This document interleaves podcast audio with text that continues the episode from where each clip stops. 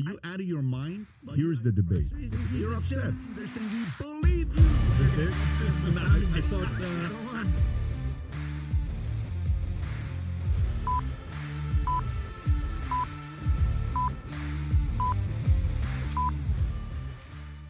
And we're live. episode number 149 with the great Rick Macci. And if you don't know who he is, if you've watched the movie King Richard, King Richard went to Rick Macci and said, You need to come to Compton to meet my kids. It was played by Jon Bernthal, which I believe it was 225 people that went and uh, auditioned for that role to play you, and he was the one that won it. And some stats that you need to know about eight Grand Slam champions have been coached by him, five players ranked first place, 322 USTA national championships, 52 Grand Slam championship wins, seven time USPTA Coach of the Year, four Hall of Fame inductees, and in 2017, he was the youngest ever to be inducted into the USPTA Hall of Fame. Andy Roddick, he coached. Jennifer Capriati, he coached. Maria Sharapova, which he may ask for a number, he coached. Serena Williams, he coached. Venus Williams, he coached. And uh, some people may be watching and say, Pat, this is, I mean, what are you doing talking tennis? Let me tell you why I'm talking tennis. I got four kids, and my kids play sports, and my dad's obsessed with tennis. and I watched this movie, and I said, dude, I want to talk to this man. So thank you so much for making the time for being on the podcast. No, I'm glad to be here. I'm fired up and ready to go. Yes, I mean, right when the camera was on, Adam's like, "Turn on the camera, we gotta go live." He's on fire. So, first of all, uh, you know, for for folks, uh, uh, I mean, at this point of the game, most people know your story from the movie, right? They they know you from the movie, but how did you get into the tennis world? How did this happen? All the way down to when the movie happened and you're seeing yourself on the big screen. What does it feel like seeing Jon play you? So, walk us through that story. Well, let's let's go back down the yellow brick road. You know, when I was uh, I was born in Greenville, Ohio, a small town southwest of Dayton. Uh, my dad died when I was ten. We I used to play golf. I was very good in golf, and there was tennis courts like a half mile from my house. I went down there one day because we couldn't afford to go to the country club anymore. I picked up a racket. I started hitting the ball against the wall. I really liked it because it always came back, and uh, I was a pretty competitive guy. Um, to fast forward, uh, by 18, I was number one in the Ohio Valley. I got really good real quick. I played basketball uh, in the Hall of Fame for basketball and tennis, my hometown. Um, dabbled a little bit on the satellite, but I knew at a young age uh, I like helping other people more than I liked helping myself. So I got into coaching when I was like 22. Um, as time went on, I said, if I really want to go for this, I got to go to California or Florida. Early 80s, I went to a place called Grenelefe Golf and Tennis Resort in Haines City, Florida. Um, was there for a while. And then in 1985, a doctor from Winter Haven, Florida, brought his son to me, a nine year old boy named Tommy Ho. Uh, he held the racket like a, a ping pong paddle. He had a really funny grip, but I saw a lot of potential. To fast forward that story, he became the most dominant junior tennis player ever. Yeah. Uh, he won Kalamazoo at 15 years old as an 18 year old in 1988. The youngest, uh, that record still stands today. He won more gold balls in Sampras, Agassi, Chang than anybody. And from his success, a guy named Stefano Capriati brought Jennifer to me, who lived right here in Lauderhill. Said, I want to teach my daughter how to serve. She kind of served like Chris Evert. She was kind of a Chrissy clone, which is not bad, especially mentally. Um, Jennifer won the 18s as a 12 year old when I had her. That record What? still stands today. That's, Won the 18s at that- 12 That's years old. brutal. That doesn't happen now That's because psychological. I mean, you got to be like, how do you lo- to lose to a 12 year old recovered from it mentally? You know what I'm saying? Yeah, Yeah, she- she 18, se- uh, senior in high school, you lose to a eighth Yeah, grader. no, she probably retired a lot of people No, that had big dreams. yeah. But you know, but I had the daily double in 1988. Yeah. Those records still stand today. So from that, um, a couple years later, I get a phone call from this guy named Richard Williams, and he said, "I have two daughters. I heard of them in the New York Times.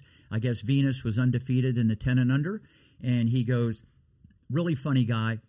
He, the only thing I knew about Compton was like riots and that type of mm-hmm, stuff. Mm-hmm. And he goes, if you come to Compton, I promise I won't get you shot. Okay. and I, I thought the guy was hilarious. And I never go see someone. They either Right. come to the academy Right. or I see them at a junior tournament. So I just figured I'll take a shot. So obviously it's the best vacation I ever took going to Compton, California. So I go to Compton. I flew out there one weekend in May, right before summer. And it was just like yesterday. You know, they that night, Venus, Serena, Richard Oracene come to the hotel. Venus on one leg, Serena on the other, hugging, kissing, close knit family, just like you see in that movie. Richard pulls out a piece of paper. Uh, he grilled me like I was in a deposition. You know, I thought, like, well, if he wanted someone in their circle, he wanted a role model, a father figure, and someone who's been there, done that. So I didn't, I wasn't defensive about it. I kind of respected that he was taking the temperature. So he said, "We're picking you up tomorrow at seven o'clock. That bus you see in the movie, okay? So at seven o'clock, they pick me up. I get in the passenger side." I get harpooned in the buttock. There's a spring sticking up. I looking back. You got Venus and Serena back there. There's McDonald's wrappers. There's four months worth of garbage. There's ball hoppers.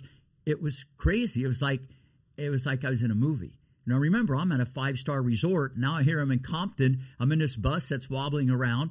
He goes, "We're going to East Compton Hills Country Club." So we go, and about ten minutes into the ride, I'm looking around and I'm going, this is a strange place for a mm-hmm. country club. we pull up to a park. We get out. There's about 20 guys shooting hoops. There's people smoking. There's people drinking. There's people passed out. We get out. Now, listen to this. It's 1991, all right? They go, Hey, Richard. Hey, King Richard. They called the guy King then. We had to go across because they knew who he was hmm. and they knew who the girls were. They go, Hey, VW. Hey, Meek. Serena's middle name is Serena Jameka Williams. So we go across the basketball court. It parts like the Red Sea, like these kids are celebrity. And they're two little hamburgers at nine and 10 years old, you know? So we go across the basketball court onto the court. I had a box of Wilson balls shipped there.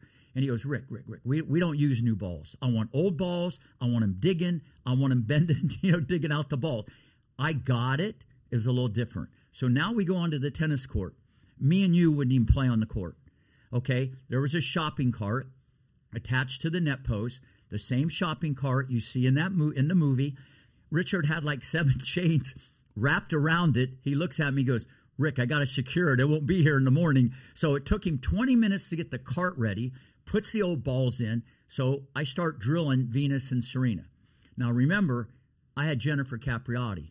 Now she was already 14, top 10 in the world. Mm-hmm. She was already on the pro tour. Mm-hmm. So my blueprint for greatness was probably more than anybody in the world. Yeah. So she had her racket back in the parking lot, low center of gravity, great fundamentals by the late great Jimmy Evert. So now I'm out there with Venus and Serena, arms, legs, hair, beads flying off their head. I'm going, what in God's name am I doing in Compton, California? They were maybe 70, 80 in the nation, which I see that all the time. So after about an hour, it's a great lesson for anybody, any parent, coach, or Rick Macci. Okay, you don't judge a book by the cover. The cover could be terrible, the book amazing. Okay, the cover amazing, the book great. So you got to understand. Now I said, let's play competitive points, and the whole landscape changed. When I said game on, the footwork got better. They were popping the popcorn, extra butter. The preparation got better. The burning desire there, were, there was a rage inside these two little girls. The burning desire to get to the ball was brutal. Wow. And now listen, I have listen, I've told so many people and I have a lot of kids that try hard. This was different. There was something inside of them, even though it was a train wreck on the outside. And when I saw they ran so hard, and now I'm projecting in my head 5'10, 145, six feet, a buck 60. You know, I'm thinking where this is going to go. And I, right then and there, I, Richard, come here. And this is in the movie. I said, and it was more about Venus because she was a little more mature. Serena was like a little prankster. She was nine. I go, you got the next female Michael Jordan on your hand. And he puts his arm around me. He goes, no, brother, man. I got the next two. That's a good and scene in the movie, by no, the no. way. And so, but wait. So then Venus goes, Daddy, can I go to the bathroom? Okay. They're hugging, kissing, close knit family, just like you see in the movie. Okay. They were just like bang. They were like that. Venus goes out the gate, walks on her hands for five feet, does backward cartwheels for five feet. And then I'm going, whoa, whoa, whoa. So remember, this was 1991. If you were big and strong in women's tennis, you weren't really nimble. So now I'm thinking, not only can these kids be number one in the world with the right coaching and financial backing, they can they can change everything because they can transcend the sport. They were going to bring a different athlete. You knew this when you saw that. but I didn't. But the moral of the story, Yeah. okay, the moral of the story is I didn't see it on the outside. It's what I saw on the inside. Why I took the chance, all the sweat equity, millions of dollars, and I rolled the dice because everybody thought I was crazy. And I get that question a lot now. Why would I do it? That's what I tell people all the time. What you may see is very different than Rick may see. What you may see is very different than what Rick may see. Good What a play of the name. freaking line. That's awesome. you said you had to invest millions of dollars. Is that what you just said? Yeah, no, yeah. Listen, um, I probably put four to five hours a day of me one on one. There was hitting partners, ballet, boxing, taekwondo, uh, Disney tickets. You know, a house, ninety-two thousand dollar motorhome.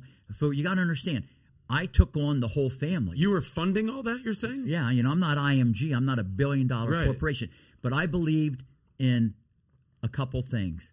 I believed in Venus, hmm. Serena, Richard, and most of all myself. Whether this took four years, eight years, I knew this was different.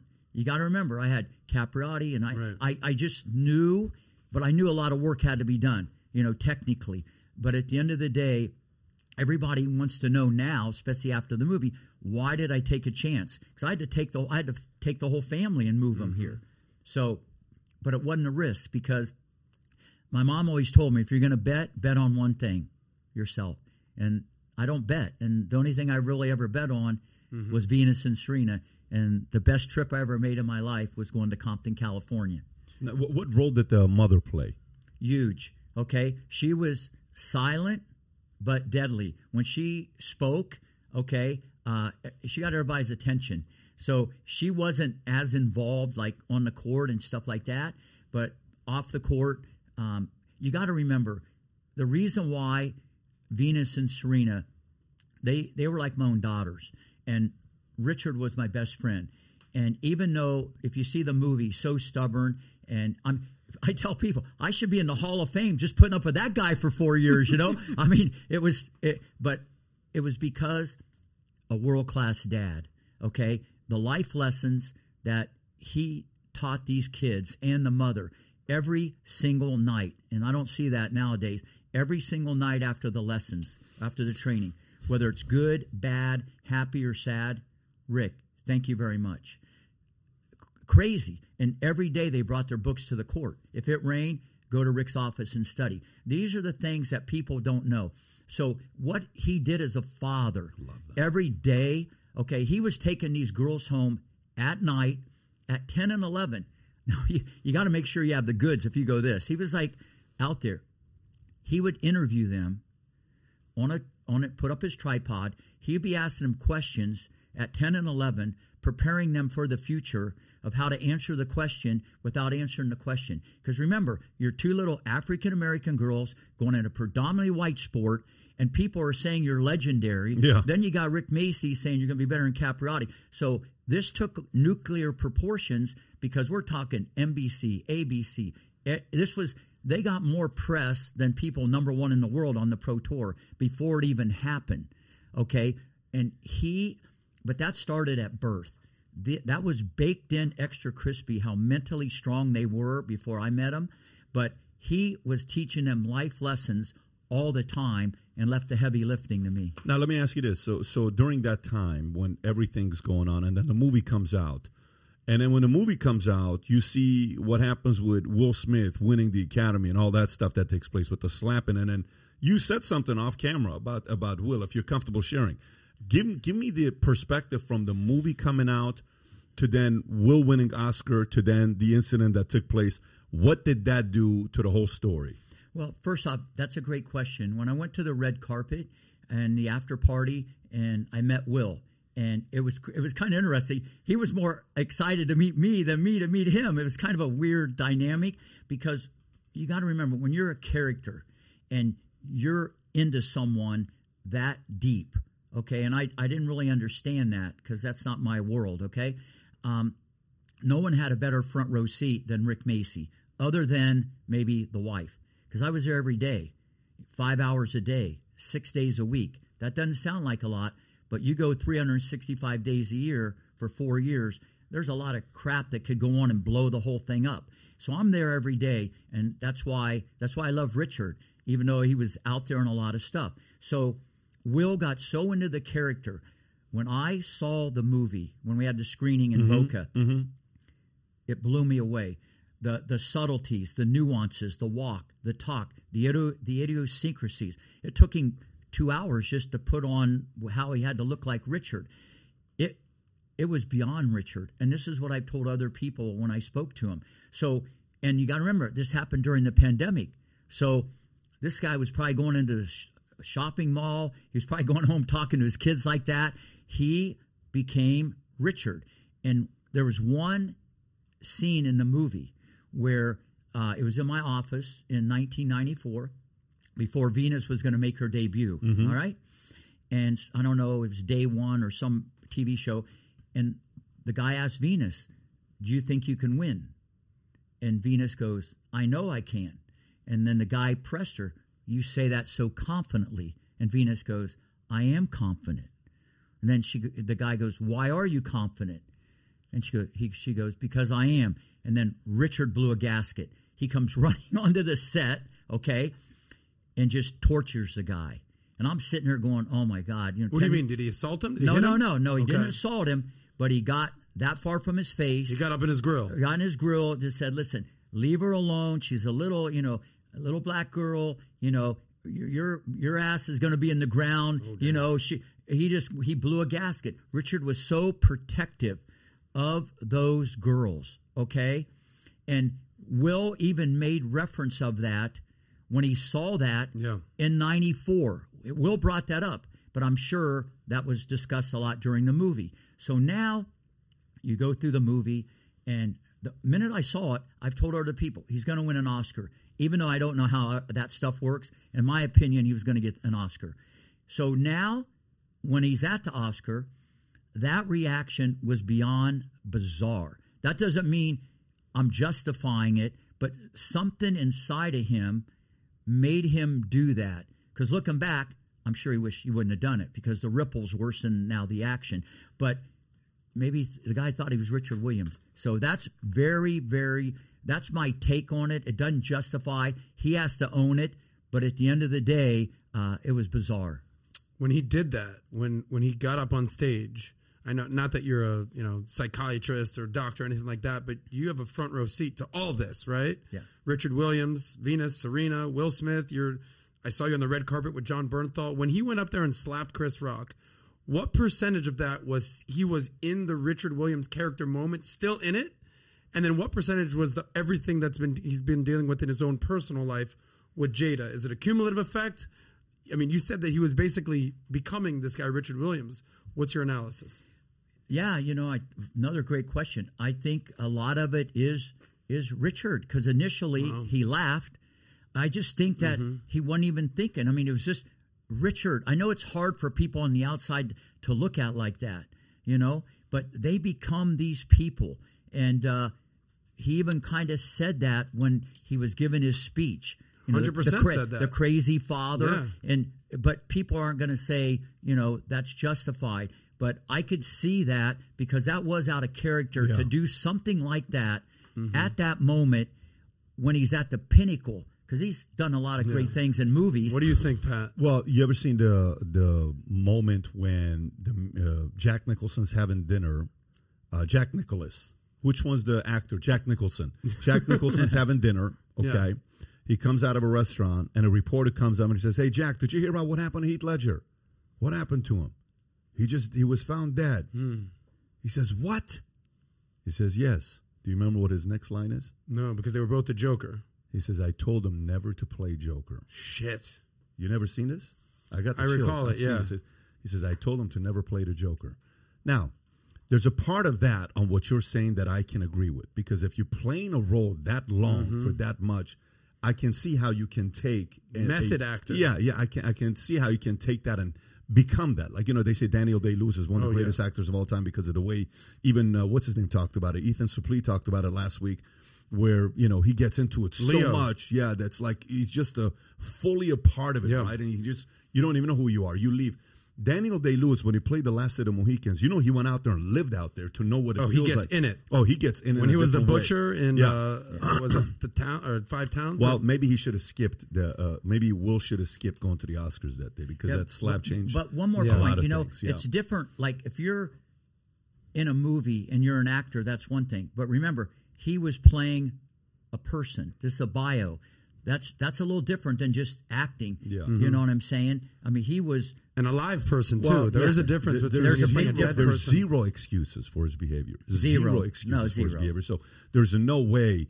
You know, that's kind of like uh, saying a professional athlete who is super, super, super competitive goes and slaps like Latrell Sprewell, uh, Sprewell Mm-hmm. what he did to his coach. I don't remember that when he coached his cho- uh, uh, uh, choked his coach, and uh, you know, or some of the other stories you hear about. Uh, Rudy Tomjanovich years ago running the other guy knocks him and you remember the whole Oh, thing the- yeah, the center of court, yeah. yeah center court so there's no excuse. Was that Larry. Bird? Who did that? No, not Larry Bird. Larry Bird got Oh, into maybe it that was Dr. Julius J. Erving. Dr. J punched Larry Yeah, exactly. a few times where Moses Malone was holding him back. But that's a completely different. But do you think the backlash against Will is actually justified to the point where what he did was that bad? Yes, we agree. Not a good thing Yeah, to do. yeah. But he didn't beat the crap out of somebody. He didn't murder somebody. He slapped another man. So you know they're talking is Will get, Will's getting canceled. Yeah. Never again. It's like this was the like the the biggest just Hollywood blockbuster star out there. I get it, but do you think it's I overblown? think it's a culmination. I don't think it's just one thing. I think it's a culmination of a lot of different things he's dealing with. I think it's 50, 80% of the stuff that we don't know about, and it's Mm-hmm. 20% of the stuff that we know about. The 80% of the stuff that we don't know about, we're all speculating. You know, just what we did a couple days ago with the whole shirt free will, Mm-hmm. Yeah. the campaign that we put together that, uh, uh, but anyways, going back to this with, You know what it is, by the way? What? There's certain things that we may see, and there's certain things that Rick may see. yeah, that's right. Well, I think it's a me- I, no. I that's a good one. Uh, I should use that. I Thank you. it's a medley of stuff. If he'd have done that on the street, it's no big deal. But because he did it in that backdrop, Yes. and you know they they have to do something even if it's just to do something that's what that's what's bad about the whole thing they just have to react they can't just say don't worry about it bro you know it's okay uh stay they had to do something It's kind of like the Johnny Depp story, right? you know the Johnny Depp story that's going through. Uh, you know, with uh, what's the Amber Amber, Heard. Heard. right? That they're going through. I don't know if you're following the story or not with the two of them. That they're Well, going he's through. Hollywood these days. Yeah. He's on the red carpet. He, how can he not? Yeah. no i'm on the court i'm I, i'm going to stay on the court Yeah. that's Okay. my wheelhouse But but this whole story that's going on, and all these videos becoming uh, what do you call it? All these videos becoming like the recordings that they're talking about, and you know everything is public. I don't They're even like all their it. dirty I don't even like Yeah. the fact that so so you guys chose to do the Epstein case, and you did that private, but you're doing this public. Like it should be the other way around. That one affected people's lives. This is between two people. Leave them alone, and they're getting embarrassed publicly, and the recording you're you're hearing about. You don't know what people are really dealing with. Johnny Depp. One guy said something. He said, uh, uh, "In the last fifty years, there's not one story of Johnny ever raising his hands on anybody. Right? Mm-hmm. Meaning, Will Smith. The last." I don't know, 30 years, there's not one story of Will No. doing what he just did.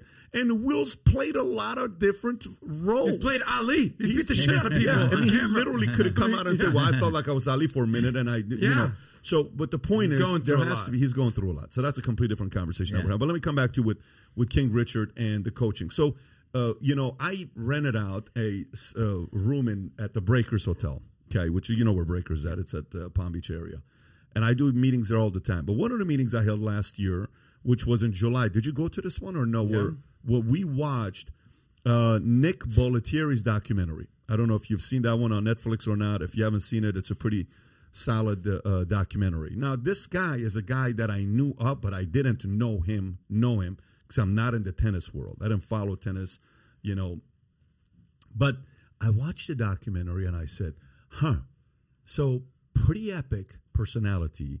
I think he says, yeah, I've been married seven or eight times. I lost count how many times I've been married. And, you know, his style was all psychological and, you know, the way he would, you know, coach people and pin them against each other and play games and sit on the other side with Courier while you know, sit on this side. And all of these games he played with his style of coaching versus yours. You guys are not far from each other. You're 30, 40 miles away from each other when he was uh, coming up. And I don't know. Where he, I think he's in Miami, right? Is he in Miami or is he Bradenton. Okay, Bradenton, South and, Florida, for w- sure. and which is what, like forty miles, give or take. I don't know. Uh, little bit he's about further, three and a half yeah. hours. It's He's like- on. oh He's, shit, Bra- Tampa. no, he's on the Oh, west. on the west he's on the west Why coast. did I think he's down here? He used to be, but now he's at I, He's- no, he started Academy. at yeah, he started at, in Miami Yeah. long Mhm. ago, but he went to Bradenton When in the did he early go to Bra- eighties. Early Okay, eighties. Got it. He's been all over South so Florida, what is though. the style of coaching? Because conversations will come up. Who's the greatest tennis coaches of all time? And he has this uh, stuff that's put out, put out there. Your name comes up. Brad Gilbert's name comes up. A lot of names comes up, right? This is the part of the competitiveness that we like to talk about. How different is your style of coaching versus his style of coaching? Um, well, I'm very different than everybody. I'm just cut from a different cloth. Um, I tell people all the time, you know, my favorite student of all time, who's ever on the other side of the net, that hour, that minute, that second. Uh, my name's on the door, but I still teach 50 hours a week, whether it's to you, your son, the number one 80 year old uh, guy in the country, or someone top 10 in the world. So I'm on the court all the time. There's no big machine behind me like marketing and pushing this thing and trying to uh, become. There might be people more famous, but you know, let's just stack up kind of the resumes and just line up and see where everything is and really who you've worked with. But what I do is a little different. It's like a medley or a smorgasbord of everything. In one hour, there's going to be a lot of mental, training. There's going to be a lot of tactical, strategical. There's dealing with the parents. It's putting Humpty Dumpty together and how I do this and the art of communication, okay, of how I do this. I've been on a tennis court since age 22 more than anybody in the world. And I'm still, that's my living room, you know? And so what I do is very, very different. And I connect with people and I can extract greatness out of How do you people. do that? How do you do that? Well, I got to find out what but what buttons to push. Maybe what buttons I push with you are going to be different. I get people to believe, okay? But it's it's a it's a it's a package. Like anybody who's great, it's not just one thing, okay? It's a it's a combination of a lot of things. And so how I talk to an 8-year-old girl is going to be different than a 20-year-old guy. And how I put this together to motivate and get them to think big and stay in touch with them uh, whether it be an emoji or a gift there's there's just this constant getting stuff out of people. And, you know, the best reward is not all those people you mentioned who became number one or people that won Grand Slams.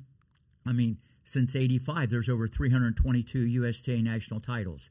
Okay, that, that's that's a lot. It's the people who maybe clean their room better or get better grades or they're not on drugs or they come back and they say the work ethic and these things they've learned from Rick Macci. So it's a it's more the ripple effect. But what's great about this, I don't try to do that. That's just part Yeah. of the coaching. I don't need to pick up a chair and throw it at the person like Bobby Knight. Okay, I I know when to hug him. Okay, I know when to kick him in the butt. There's an art to this, and that's why When's your birthday? What month's your birthday? December seventh, nineteen fifty four. December 7th. Got it. And I saw online you had three daughters. Do any one of them play uh, uh, tennis or no?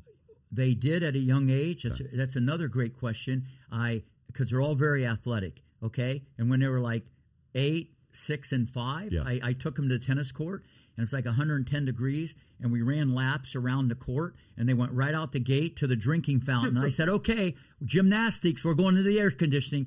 I ain't, listen. This is a brutal sport, and I said, "Listen, you, I'm a type of guy. Either in or out.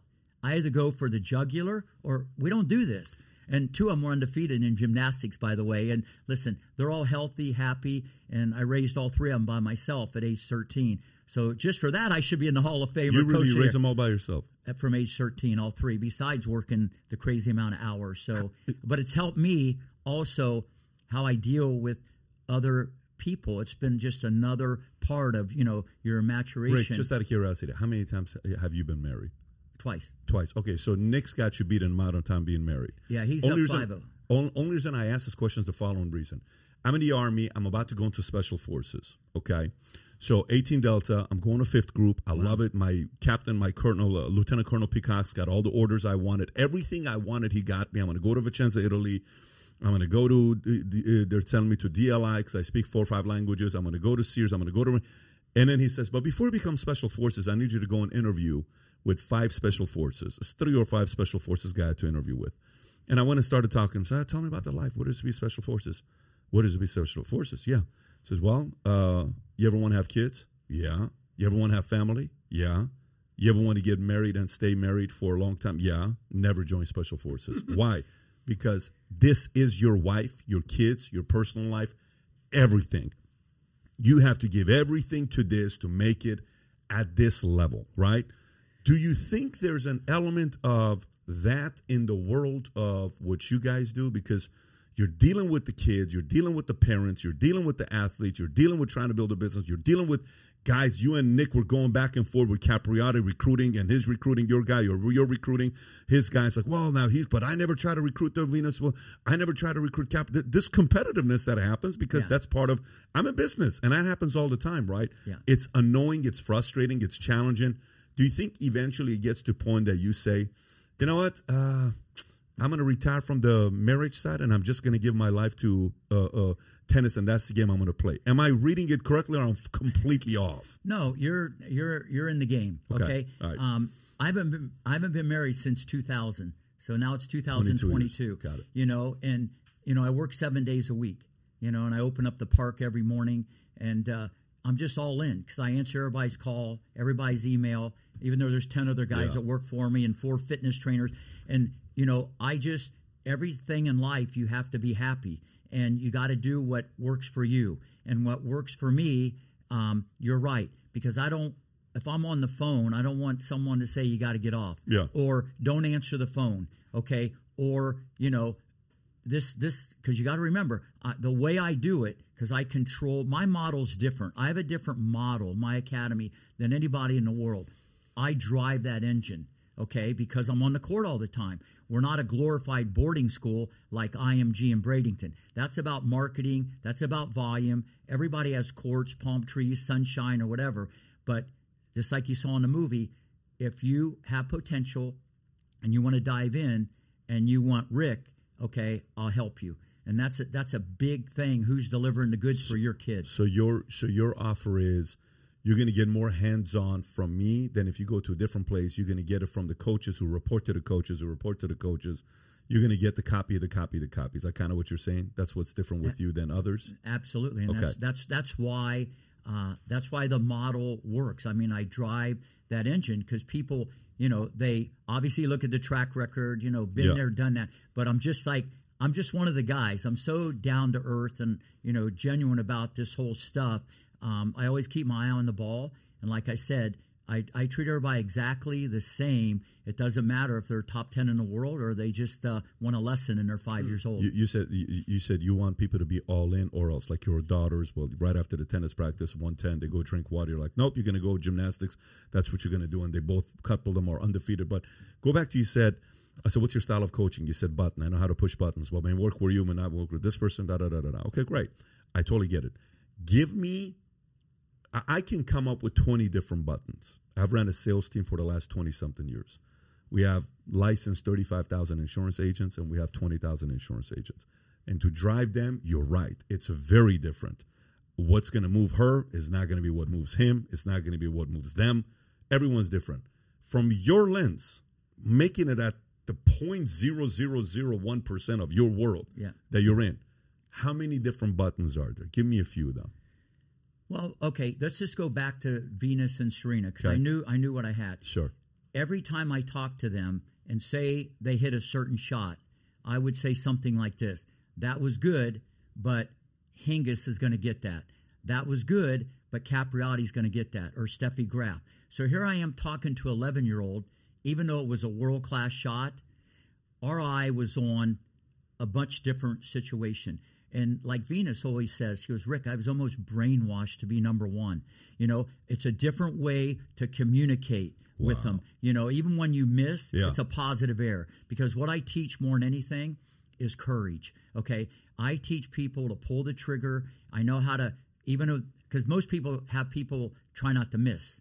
Okay, and you're just going to be a nice little college player. Okay, and if you look at especially a lot of the girls I've trained, they all play kind of similar. They cut the court, they take the ball early, they're fearless, they attack, they swarm. Biomechanically, they're put together a little bit different. Okay, so that would be one thing right off the bat, just the way I explain it. It's a positive air. Listen, two more inches, 10 more pounds. You get to the ball, you set, you're set, and you're smiling. That's going to be a winner. you're you miss that because you're 11. You know, I, I got this, and then I feel, you know, kind of where the kid's at. If they need a little bit more, or I got to be stronger, you know, with them. I just feel the temperature. So Give me an example of stronger.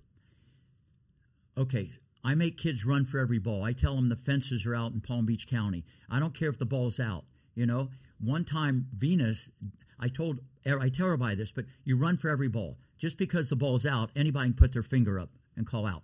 You run for every ball, even if it's 10 feet out, because someday, somewhere, somebody is going to put you in that position. And if your brain has been there, I've, I've been there, that neighborhood, I'm going to feel comfortable. Okay, and one time I told this to Venus, and I had to keep telling her about it. So Richard goes, Well, if you don't want to run, I'm out of here, so you can just run home. So he made him run home 10 miles. Yeah, I remember that. When you say you have to run after every ball, and I played tennis and I played football, and I remember there was a in football you'd have to when you used to run routes, you would catch the ball, turn, and you would run upfield, and and I would always be like, why I have to run forty more yards? I'm like, the, you know, and in tennis, you know if a ball's clearly going out, if you want to kind of save your breath, you know, you'll let it go out. Are you saying that you would make them run to the end of the court even though they knew it was out? What's the advantage of No, that? no, I try to get them. Okay, it's ability to improvise. You know, there's a fine line between great and good. Great can hit clutch shots when they're off balance and improvise. And I, I'm actually developing inner qualities: drive, persistence, mm. but run for every ball. See, a lot of the kids are glad just because it went out. Yeah. Like, you know what I mean? So if it's four feet out, I make them run for the ball, try to figure out how to improvise. Plus, they're relaxed; they feel no pressure, and then they can they can practice a shot. And so that's always been a staple um, of the training. Because I said, if you want to be different, you got to train different. And if they don't listen to me, they're probably not going to listen to a lot of people. So that's just one little snippet. But I get people to do things because I'm always about okay. I get the ingredients. Okay, I put it in the oven, I bake it, and then I put the icing on it. When I have a 12 year old, I'm already projecting how they're going to play at 18, and I'm playing for 18. I'm not developing a 12 year old game. That's why I've had more kids become number one in the nation at 12. They come to me at seven or eight, bang, they're number one in the nation. Not that that means anything, that doesn't mean you're going to be top 10. But I knew it was Sharapova. I knew it was Jennifer. I, I a lot. I can just. I didn't know it with Roddick, even though he was uh, had a lot of competitive things I liked. Men's tennis is different, total different physicality. The girls is a little easier, but at the end of the day, this is kind of how I do the teaching. And probably the best compliment. I certify coaches. They come from all around the world, and they're on the court with me four, five hours a day, three, four hours. I mean, three or four days Yeah. and they watch me teach and they ask questions and they video and even if these people played on the tour okay they're all blown away because they have no idea you just don't read a book and say here's how to coach they don't even have any idea about how to deal with the parents how to motivate the kid they didn't realize it was this cafeteria of stuff and this is what happens Did you catch what he said time. about um, men and women's tennis is different? I, I just wrote Yeah. it down. I just wrote it down here, but I want to I want to stay on this. We'll come back to this with the men and men and women. Matter of fact, let's just address it right now Mm-hmm. since you brought it up. Uh, you know, there was an interview I saw where Serena's with uh, Jimmy Kimmel. I think it's Kimmel. I don't Yes. think it's found. I think it's Kimmel. And well, you know, you think you can get out there and compete with men? He's like, no, no, no. I just want to compete with. He says, you don't understand. Uh, for me to go up against Andy Murray, there's no way I can compete against Andy Murray. You know, it- it's a very different game. The muscles are different, and she just unpacks it for Jimmy. And Jimmy's kind of like not wanting to hear that message because Jimmy wants to say, you know, women can go out there and compete with men. For somebody who's coached both sides, you know, do, do, what do you think about what Serena said? Do you agree with her that it's very, very different to have a women compete against a man because She said there it was a number, different sport, Yeah, no, the way the way she said I would lose 6-0 if you want to put the story up, John. I would lose 6-0, 6-0 in five minutes. They told a I don't know what article I was uh, reading that said it, one of the uh, not professional, the amateur ranking that they have. They said 450th place of amateur ranking for men's would beat women's number Yeah. one. Some weird number like that. Do you agree with that, or do you have a This different came at the opinion on it? height of the Lia Yeah. Thomas, William Thomas swimming debate. Would, Yeah. Whatever number he was, and then became number one in the world. Anyway, yeah, your thoughts? Tennis, tennis is you know that's kind of tricky, but I agree 100 percent with Serena. She's right, and you got- like, when she's saying it, she's coming from fact. She, you know, it wouldn't be five minutes; it would be longer than that, and she might scrape a game or two if she popped a few serves into the corner. But it's just more physical. The guys cover more real estate on the court because they're just bigger and stronger. It that doesn't mean the, the the girls wouldn't participate. You would have four, eight, maybe some ten ball rallies, but it'd be a slow death to the end. Then bang, you know, it's in the serves. I mean, come on, it, it- it's a- 128, yeah, no, 140. I mean, oh, Opelka, these guys are hitting 140. So, it, and what it- do the women serve? Tops. They can go into the 120, but the guys are unless they Yeah. hit the corner, it's coming back. It's just, You're talking 140 versus 120 max yeah. speed. Yeah, but it's not even the serve. I mean, you still got to get it in, and you're only Mm-hmm. serving half the match. So it's and it's just it's. I don't want to say it's a different sport because listen, the women are amazing. The guys just cover more real estate. You don't realize it because both guys are covering the real estate. Mm-hmm. You know, it's a it's like a. a a, a good high school guy bringing the ball up in the NBA, Yeah. dribbling the ball. If the guy wanted to, he could steal it from him every time. But you don't see that in the NBA because the other guys this is good. Here's what's crazy about this, though. Here's what's crazy. You know how sometimes they'll say, "Well, women don't make enough, uh, the same amount of money as men do in soccer." You know how that conversation. Oh, women basketball doesn't make as much Right. money as NBA players. I am completely okay watching women's tennis, maybe more than men's tennis. It's so weird. It's not the interest is there Right. because it's still competitive. And yes, Serena and Venus and these girls are making a lot of money. They're making millions on top of millions of dollars of money. The dollar is not that big of a difference for the comparable to the eyeballs that they're getting versus in basketball, how many people are even watching close. WNBA Yeah. or watching, you know, this is a story Tyler just pulled up if you want to put it up. FC Dallas under 15 boys squad beat the US women's national team in a scrimmage. I mean, This isn't soccer. this isn't soccer, yeah. This is when you kind of see that there's certain Right. sports it doesn't uh, it doesn't help. Anyways, I saw Serena talking about. But let's go back to let's go back to the coaching style. So your coaching style, would you say? Uh, uh, did you did you mirror any other coaches from other sports? Like, are you a John Wooden guy? Could you sound like a John Wooden guy? Um, a few other people have said that. Not, not really. You know, I, I think growing up in the Midwest and you know just how I was brought up from my mom, and just you know it's fr- from the heart. You gain the knowledge as you go down the yellow brick road. You know, and you always got to want to continue your education. But the ability to educate, motivate, you know, it's it's it's that. And so I really never the biggest influence would be probably jo- Dr. Jim Loehr, who was the number one sports psychologist that we spent some time together in the early 80s. He was a pioneer. And now there's many guys out there, but he was the first of the Mohicans, in my opinion. He was a pioneer.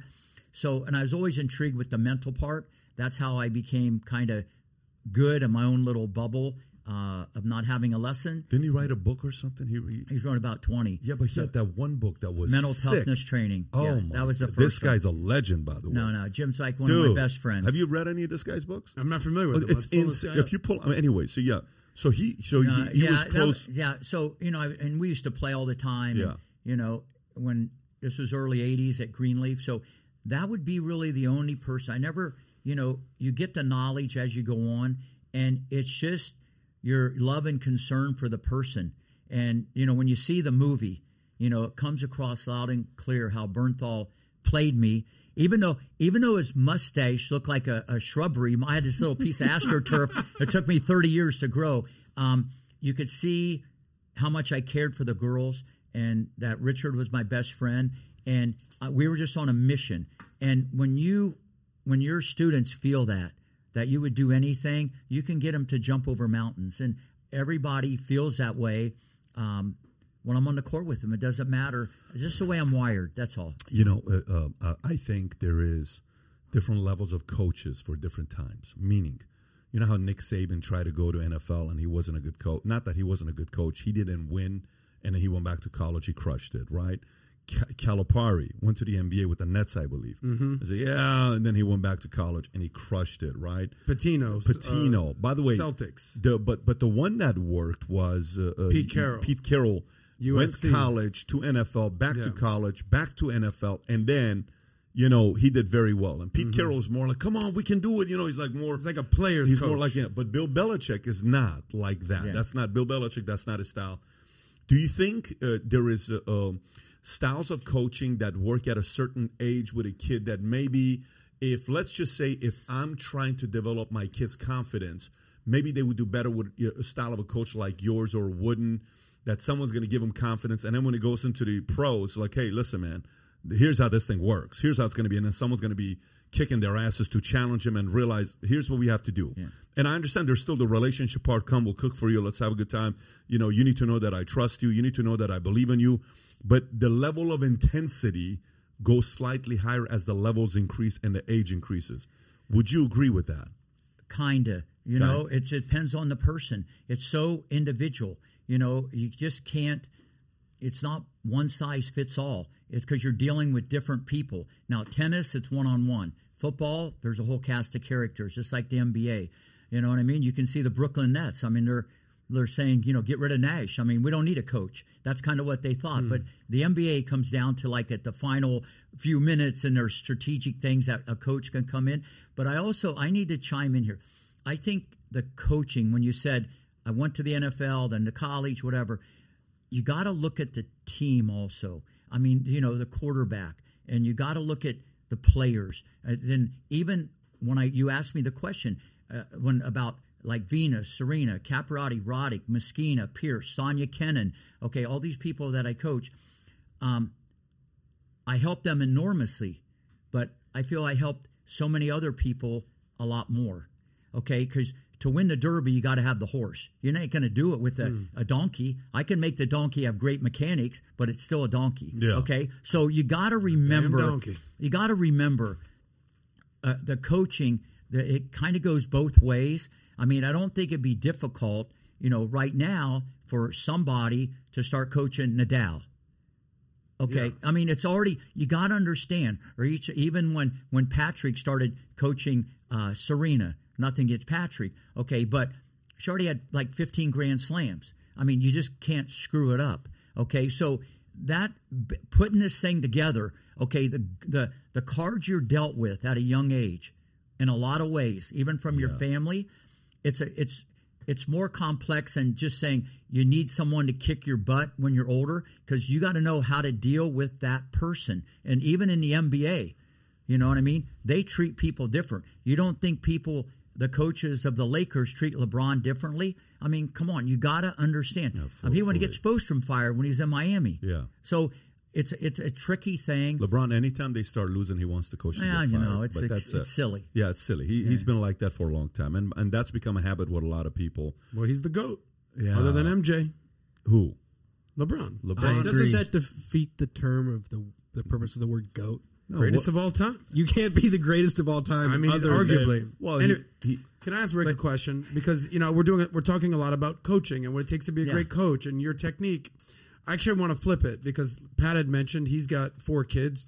Three of them are actually starting to do sports, right? I mean, Tico's a little bit, but Dylan for sure. Senna, I believe, as well. Gymnastics, right?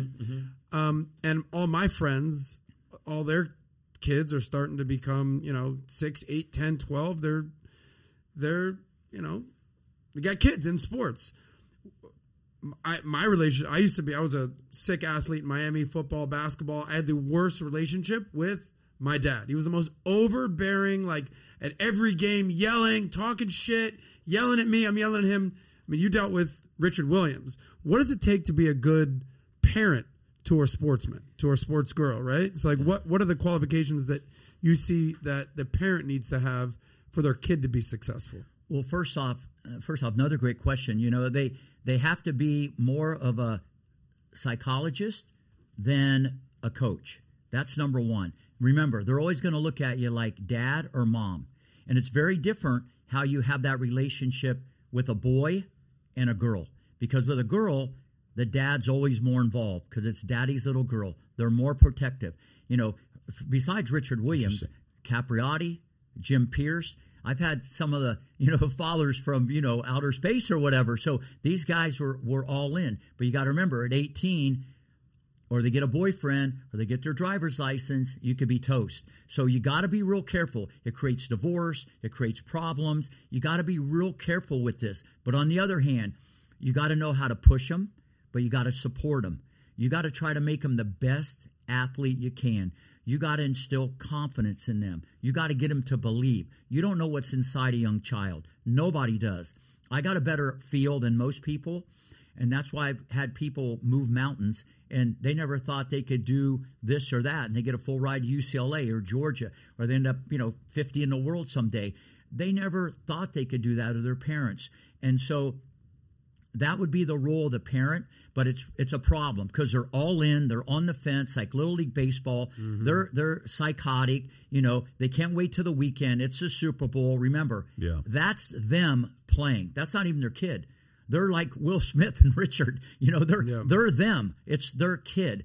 And I had this with Greg Olsen. He played for the Panthers, and I just end? did his podcast. Yeah, he's yeah. in. He does this youth sports thing, and he goes, "Rick, I, I think I'm becoming one of them." And right. he's been there, done that. You know, and he's an NFL Pro Bowler.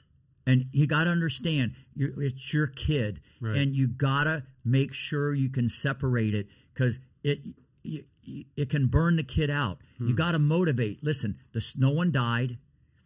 You know, the sun's going to come out to, up tomorrow. You, it's about the process of getting better. And I tell everybody, if you're not getting better, you're getting worse. It's not where you start, it's where you finish. This is a long term process. What's the goal? Get the best college scholarship. The grades are important. Just keep getting better. You got to get better. But it's hard to do that because it's all about winning. Because people come up, how'd you do? I lost. Yeah. I won. You want to talk about the cocktail party? I get all that stuff, but it, it's it's a journey, and that's what I loved about Richard Williams when he said we're not playing a junior tournaments, and this is in the movie. In the movie, it kind of had me freaked out. Like, wait a minute, you didn't tell me that in Compton. I was okay with not playing because Venus and Serena would run over broken glass to get to a ball, and then they'd run back over it to get the next one. They were so competitive. If there was a piece of bread on the table, they'd fight to get it. So I, I, they didn't need to compete to learn how to win and lose. So I knew on Monday we weren't dealing with a junior tournament. Why'd you lose? We were just developing. Now, but I'm not so stuck in my way as a coach, as you mentioned. Wait, I coach Venus Serena. They didn't play any junior tournaments. Here's the blueprint. Shut it down. No, I'm not like that. Okay, I, I got to feel the temperature. Some need to play more, some less. But no, that's a great question. By the way, breaking news: Elon Musk officially bought Twitter. Okay. Oh damn. Twitter and Elon Musk strike a deal for takeover. It's a done deal. Let's read the story. Can you go up so you can zoom in? I can read that. Title go up a little bit. Go up a little bit. Go up a little bit. Zoom in. Control plus. Control plus. Uh, okay, so let's see right there. Twitter Inc. on Monday accepted Elon Musk's bid to take over the company, given the world's richest man controlled an influential social media network, where he is also among its powerful users. The deal marks the close of a dramatic court trip courtship and a sharp uh, change of heart at Twitter, where many executives and board members initially opposed Musk's uh, takeover approach. The deal has polarized Twitter's employees and users and regulators over the power tech giants wield in determining the parameters of acceptable discourse on the internet and how companies enforce their rules.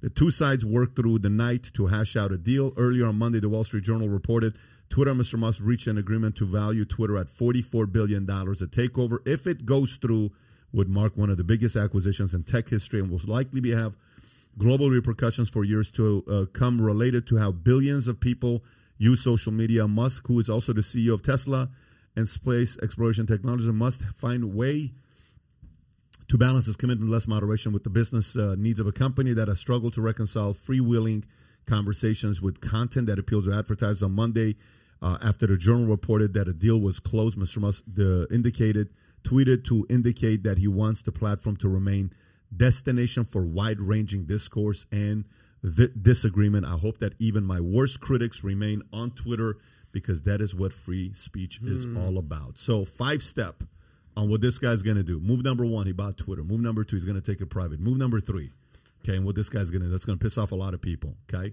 he's gonna bring Jack back. Okay, he's gonna bring Jack back, Jack Dorsey, because Jack left because it just wasn't working out with the board. Everybody thought Jack was the bad guy. Jack didn't own fifty one percent of the company when he left. He only owned a couple percent when he left. He'll bring Jack back.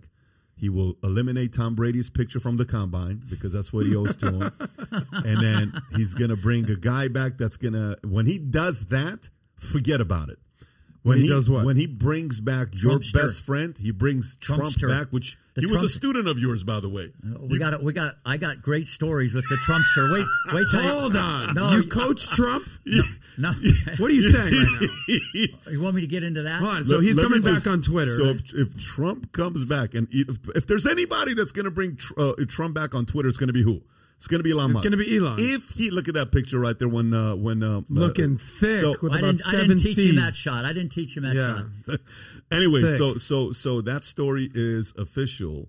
Wow. And this guy, if you would, How you have- excited are you right now, Pat? you know what I'm excited about? I'm excited about the fact that people can officially go out there and say stuff and not have to worry about every other word is going to be uh, taken out of context and they're going to be taken down. I think people are free again. But I agree, ahead. Pat. I Yeah, you- agree. good. No. We're on the same page. Yeah. So you said you have a Trump story. Tell us. I got a lot of them. Any, any- anyways, this was uh, this was uh, the late '90s, and I had a girl who was uh, number one in Florida in the 18s. She was 14 years old, and she was actually with IMG, which is a management company.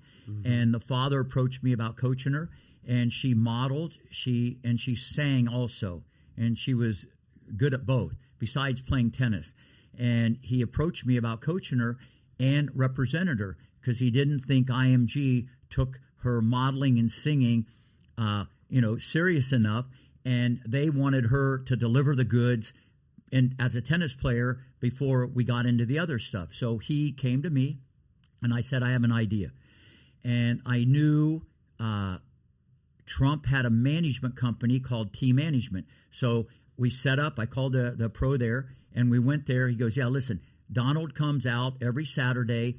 He goes through the, uh, by the uh, spa. He'll come through the tennis, say hi to everybody. Then he goes and plays 18 holes. So be out here practicing Saturday. So we were there practicing on a Saturday. Uh, I had Monique, this girl, hitting with a guy 180 in the world. They're just ripping ground strokes back and forth. Now you got to remember the Trumpster. He's walking through there every day. He's probably seeing hamburgers and cheeseburgers. Cl- the the club players, and he's seeing this girl out there, you know, who looks decent. Okay, just crushing ground strokes. And he goes up to the the pro they have there and starts talking. And he points down. And so he comes down to me. He introduced himself. He goes, Who is that? I got a box at the US Open. This girl looks really good. So I tell him the story, blah, blah, blah, blah, blah, blah. He goes, Listen, anything I can do, let me know. So they, he goes off. Two weeks later, me and the dad fly to New York. We meet with general counsel, okay? Um, we do the deal for them to represent uh, Monique, okay? I'm going to run the tennis part, okay? There's like 20% involved. Team management gets 10. I get 10. So this was like the middle of summer. Then what happened? So uh, we had a flight at 6 o'clock. Uh, we go into Donald's office. He goes, You going back to Florida? I go, Yeah. He goes, I want you to come back on the plane with us. Okay? I said, No problem. So we go back early. Great guy. Okay, so we get on there. There's a lot of people going from New York down to Mar-a-Lago for the weekend. Uh, Donald's in there throwing potato chips at people, pretzels, peanuts. He's just like just a, the the nicest guy. All right, he sat with me, and there's a lot of people on this flight for two hours. He got up now and then talking about Herschel Walker, New Jersey Generals, yeah. tennis, football, baseball, basketball. I mean, just such a down to earth guy, communicator. Okay, a very versatile guy. Um, remember, he's not president. This was 19. This was 2000. He was thinking about it, but he was doing that probably to get some mm-hmm. publicity. Mm-hmm. So back then, so then he invites me to come to Mar-a-Lago whenever we want, so on and so forth. So now this is the best. So now the U.S. Open comes. I'm going back and forth with Nike and Fila. I'm negotiating to get this girl a contract. So listen to this. This is epic. Midnight, hallway, on a napkin. Okay, I secure $1.8 million. $600,000 guaranteed, okay, for a 14 year old girl to wear Fila clothing. I do it on a napkin in the hallway with general counsel. He goes, Rick, you got you got to come to Trump Tower the next day, and uh, we'll tell Donald we did this deal. So we go there the next day. He goes, uh, Bernie Diamond was the guy, and he goes, we go into Donald's office. He goes, uh, you. It was amazing how Rick it was doing this whole thing, and uh, it was just amazing. He got 1.8 million dollars. So I know that the Trumpster's already adding up what I made him. He goes, listen, I knew when I was at Mar-a-Lago, you were the best. And you're the best. I said, of course you're calling me the best. I just made you one hundred eighty thousand dollars. He goes, well, you're really even the best now. So, so no. So listen, he was uh, just a down to earth guy, and you know when he um, became president, that next because I went to bed that night, I didn't know what happened. Next day, I woke up. I put all 50 kids out there, and I it's on YouTube. I gave the speech of all time. You talk about forget Rocky Balboa, forget 69 Mets, forget Venus walking off the street and almost beating number one. This is the greatest upset in the history of life. This guy had daggers, knives, bullets, the media coming every direction at him. Okay, he doesn't need this stuff. He's taking, he's mowing down people left and right, and the media. Okay, you got to understand how mentally strong it is. Forget the personality. You got to look at the character, the drive, the persistence, the inner qualities of this guy. Forget all the nonsense. If you just look at how the guy's wired, okay, you got to respect that. Okay, and this is listen. I'm not a political guy. At the end of the day, uh, I, I just love winners. Are the rumors true that you're considering being part of his cabinet in 2024? Um, if he asked me, I wouldn't. I'm going to be on the tennis court. 50 hours a week. Craziness with uh, is that the Cool only, story, that- you got another Trump story or is that the one that you got? Uh, That's uh, the one that- you're Yeah, yeah, it's hard to beat that one. you got it. That's that's that's Okay. like epic. All right. I like that. I like that story you got there. By the way, uh, tennis wise, you said Carlos Alcaraz is going to be the best of all time. Yeah, and I was uh, the flavor of the month in Spain after that quote. Listen, I uh, I was actually at the Miami Open, and I went down there for the semis and finals with. Uh, I was with Christian Ruud, the, the best player ever to come out of Norway. He got to like 39 in the world. Where his son Casper is now is now like uh, five in the world or Yeah. six in the world. Yeah. so He's I from went to- Norway? yeah, he's from Norway. We Norway. get a big uh, fan base in Norway, just so you know. Okay. Seriously. So listen, at the end of the day, I went down there. We reunited. Uh, I sat in the box with them, and I did get to see Casper play Alcaraz, and I call him Alcatraz because he puts everybody in prison. Okay, so so he, I, but I've seen him play before, and I already called it. But all the nuances he brings, the athleticism, his hips turn faster. People don't see this than anybody I've seen. He has a drop shot from outer space that he can just he just like it's sick. But he's a showman. He loves crowds. He was born for this. He's steady, cut from the same cloth as Nadal. His serve still needs a little work. I'm, I'm going on the record. I, I mean, I predict a lot of things. I think he'll go down, barring injury, greatest player of all time. Wow. How Like old is that. he now? Well, I said this with Federer when he was 19. I said this with Pete too, Sampras. Okay, because I look at this thing very different. And I said, I even told people I think he'll be number one by the end of the year. How old is he right now? And he's 18. He's 18. What's And- he ranked in the world? He's now entered the top 10. He's in the top. Number Well, nine. l- let me ask you. Never been done. But wait, one more thing. Yeah. He's so complete. There's no holes in his game, but he eats pressure for breakfast and he can move. Uh, he'll win the French Open. You're going to hear it right here. He'll win the French Open double figures. Okay, I'm just telling you where this is going to go. But he can play on all surfaces. He's going to be more vulnerable when guys have big serves, like anybody. No one's going undefeated. No one ever has in any sport. All I'm saying is it's a generational player. Mm. I've seen this movie for 30 years, and I said he's Federer, Nadal, and Djokovic wrapped in one. Okay, he was born to do this, barring injury. We're seeing something that's so special. I can't even tell you. Interesting. I'm looking at the uh, the top 10 rankings Yeah. here. Please explain why no American is in the top 10. And I feel like no American men's tennis player has been in the top 10 for like a decade plus. What's going on in America? You think I've been asked that question before? Yeah, I mean, No, you're an for- American tennis coach. Yeah, well- What's going on with America? Okay. Well, the last guy, the last of the Mohicans, was Andy Roddick. Right. And he wasn't even as good as any of the guys that we're talking about Federer, Nadal, Djokovic. He wasn't even as good as Sampras Agassi. Nothing. No, you're right about that. But I feel Andy overachieved. Uh, he won one Grand Slam, could have won two if he doesn't miss that high backhand volley against Federer at Wimbledon. But at the end of the day, um, here's what happens: the great athletes. I don't mean good. There's a lot of good athletes. Very good friends with Frances Tiafoe, Reilly Opelka, who I coached a little bit at t- 12 and 13. Uh, Taylor Fritz is not bad. There's a difference between great and good. Great is rare air. We're all good. All of us in this room. You know, it's a it's a different fraternity. And I tell people all the time, if I'd have had LeBron, okay, at age 10, mail it in, number one tennis player in the world. Hmm. Okay. The guy would have served a buck fifty. He'd have been lightning in a bottle, ferocious competitor. The best athletes go to football, baseball, and basketball. It's easy to grab a ball and shoot a jumper. It's easy to go outside and tackle your neighbor. Okay, you don't. Tennis is expensive, and so the best athletes in other countries. I mean, look at Medvedev. The guy's like Gumby on steroids. So he six six, and the guy moves, and his tentacles are everywhere. Djokovic is made of rubber. You know, they get better athletes. We get good athletes. Okay, and I've You're always saying our best athletes end up playing basketball, Yeah, football, no, baseball. You're saying? yeah, and then there's the mental part, how Hmm. you're brought up. Your environment has a lot to do with it. Remember, I called Venus and Serena what I saw under the hood. I didn't see it on the outside. I, if I based on the outside, I would have taken a cab to the airport and left Compton. I mean, I based it on the inside. Okay, I knew what I could do technically, and this is what happens. And I've talked to the USTA about this.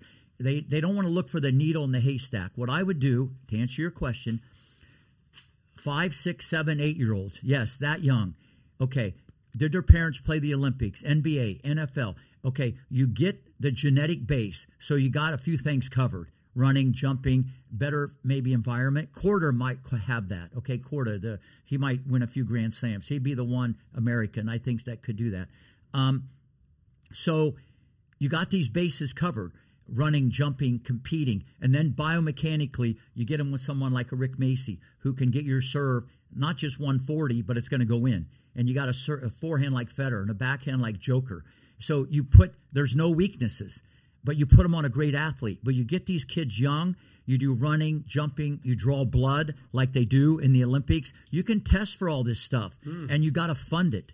You got to put money into the How into do you make deal. your money? Like I'm, I'm always watching like Nick. I'm like, oh, I'm going all in with this. I'm, I'm not gonna. How do you make your money on the back end? Is it like boxing where the you know trainer gets like five percent, or is it like UFC where the you know cornerman gets ten percent? What's the business model for you? Because Nick, Nick Nick was done broke. He had no money at the end of the documentary. You're watching it. The guy's got nothing to his name, lost everything, and he gave his life to these. Oh, you didn't see that? The guy ended. that, he no. didn't have any money. I think the way it ended. Uh, uh, uh, what's the organ? What's the tennis uh, uh, courts in UMG or something like that? IMG. IMG. They got- they got all his stuff. They got all his land. They got everything that he owned. They took from him because he had nothing left. And they specifically changed the name to not have Nick's name be Bollettieri. anywhere. They didn't want Nick Bollettieri's name Damn. anywhere. So what is the business model for a Nick or a Rick to make money? Okay, well, there's let's go back a little bit. There's a backstory. Nick got seven million dollars when IMG took over his thing, but he might have been seven million in debt. I That's don't. not a lot of money. I don't. Yeah, no, I don't know Yeah, that whole yeah. thing. So they took that blueprint and they made it into something football, baseball, basketball. They turned it into something that's just epic. but over there. eliminated everything having to do with his name. Yeah. Like almost like this is non existent. Here's the founder of the organization, and there's nothing about him. And IMG is massive, right? Massive. Yeah, massive. 85 Athletes. grand a year. I don't know what the number is, but it's a pretty big number. Yeah. So so, but to answer your question, uh, the the situation with the Williamses was different because I had to fund the project besides sweat equity. You know, when you say. Do guys get it on the back end? You're right. They might get it on the back end and not get paid. You know, there a lot of these peep coaches. They might do something for Osaka or someone, and they don't even have a contract. And sometimes it's sometimes it's not enforceable because of a minor and the parent. It becomes tricky, you know, with some of these contracts How are you kids. protected though? But I don't get into these type things. I only did that with Venus and Serena. Well, if you want me to, if you want me to coach you, Okay, I, I do a private for eight hundred an hour. You know, it's a very different thing. I don't do it for like free. If you want to leave, it's it's a it's a business. I don't do it So for you like don't care if they leave you at this point. You're making eight hundred bucks an hour. yeah, I, it's a straight. But with Venus and Serena, that was different. Okay, that was a whole different So thing. did you make money on the back end? uh, yeah, we worked it all out. I don't want to get into the no, real no. Of details. course, I don't want the details. Yeah. I just want to know money was made on the back a- end. Absolutely. good. um, you know, but that was a very different thing, and I haven't done it since. And you could imagine, even after the movie, I've probably been asked to do it over a thousand times because I my kids better than Venus and Serena. Yeah, I don't Right. know. I don't know about me. You know, like sitting there saying, "Okay, you put all this time, all this," and all of a sudden Agassi goes signs a contract with this person, that person, this person. Nick's like left out, and hey, what happened to all those years? No, you know, you're asked out now. No, what happened? This guy, and you know, credit's not given. And anyways, I'm sure um, if you read the letter that Agassi wrote to him at the end, it's a pretty painful letter that he wrote to him uh, about the ending of uh, uh, the story. Agassi's family is related to me. I'm Armenian Assyrian, so Great. there, he lives in Vegas. Susan, all those people that went to UNLV.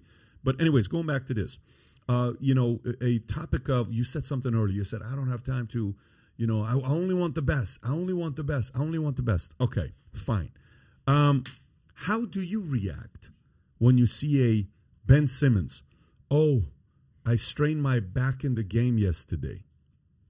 Oh, but the Phillies still have to pay me. The 76ers still have to pay me 20 million bucks. Oh, you know, uh, uh, Simone Biles. Oh, this is too much pressure. You guys don't know how much pressure there is. I know. I'm sure there's a lot of pressure from everybody. Oh, you know, uh, uh, Naomi Osaka. Somebody said, "You suck." Can I get the mic and say something? I thought that was very weird to have something like that happen. You know, how do you handle, you know, everything that these kids are going through, and now they're becoming adults with social media, with all of that. Yet you said the Dr. Loehr, how- however you pronounce however you pronounce his name, he wrote those uh, engagement, something about engagement, full engagement. Everything's about mental toughness. Everything's about emotional toughness. Everything's about that. Everything. How do you manage what these kids and athletes are saying nowadays? It's too much anxiety for me to play sports. How do you manage that? Yeah, well, first off, one of the things I, I try to teach everybody having the ability to forget is more important than remember. Probably not just sports, but life. Yeah. I mean, some people are still mad about stuff 20 years later, hmm. and that's a skill. You got to have the ability to flip things in your mind and take a negative and turn it into a positive. And it's hard because everything's black and white, like you said with social media. Everybody is, is more sensitive to, to all this stuff. But at the end of the day, it was Simmons and Biles and Naomi. Since I don't really know them and how they're wired, I'm just looking from the outside. You know, it's ironic because it's easy maybe to take that approach because they're still all making a lot of money. You know, Saka's getting fifty million dollars a year. Uh, uh, you know, Simmons is making all this money. Same with Biles. So I don't really know them, but looking from the outside, it's it's a bad look for anybody. You got to toughen up. You know, uh, that's what people are going to say. But I don't really like to comment on that because I don't know them. If you ask me about someone else and I knew them, I could tell you exactly what the temperature was and why that is going on. Well, let me ask you this: You're, uh, when you uh, uh, coach the the folks that you coach, Gary Capriati, all the names that you just said, right? That you coach, Roddick, all those guys. Uh, how did how would you have handled it if one of them, or maybe did you ever have a player that came up that constantly was like mental and emotional anxiety, all of that, and you just eventually said, "Look, the pros just may not, may not be for you. You know, you may want to go to a different job." Because this comes with a lot of pressure. How did you handle that when that came up when you were coaching them? Well, that does come up in the juniors because people get nervous. I've never had anybody like at the mountaintop say that like some of these people that you've discussed. I mean, that's a whole that's a whole different deal when they've had all that success and money and they've went through the process and they've learned how to win and lose and they've won grand slams. It's a little different, but we don't know what's going on in their personal life. There could be just a lot of other stuff that's going on. So once again, I gotta I would talk to them, okay, that this comes with the territory. If you want to be great, this is what it's all about. You know, having the ability to forget. You you it's a skill. Okay, if you're gonna react to everything, you might nibble near the top, but you ain't gonna stay there. because greatness can stay there because they're consistent mentally. So unless I knew exactly, um, a perfect example is Roddy. You know, he was so mentally strong. I knew his forehand was going to be nuclear, and the serve that I helped him achieve was going to be supersonic. But he was just a dog. You know, he was bulletproof. I loved watching him play. No. I interviewed him five, six years ago. Oh, Roddick, Yeah, I had that's right. Roddick on by Tim, and I, just a guy, man, he was exciting to watch. Yeah, you know, he had limitations, but at the end of the day, he's had the best quote of everything. When he started making all this money, he goes, "Listen, everything else around me has changed, but it's still me and you and the court. And I'm going to kick your butt." Mm-hmm. I Now, loved I gotta, I, watching I gotta him play. actually.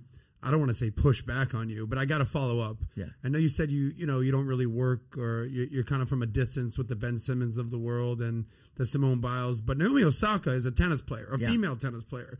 You've coached dozens, if not hundreds, of female tennis players. You coached Serena and Venus Williams. Hello, she made her name beating Serena, I believe, right? And she cried and she won. You know, I don't remember what tournament it was, but US Open. U.S. Open. She was a big winner. Yeah. And then now, this past year, she's had her issues. I mean, if you can kind of get into the mind of her, because I believe you probably do know her better than Yeah. any other, you know, under the players that we mentioned.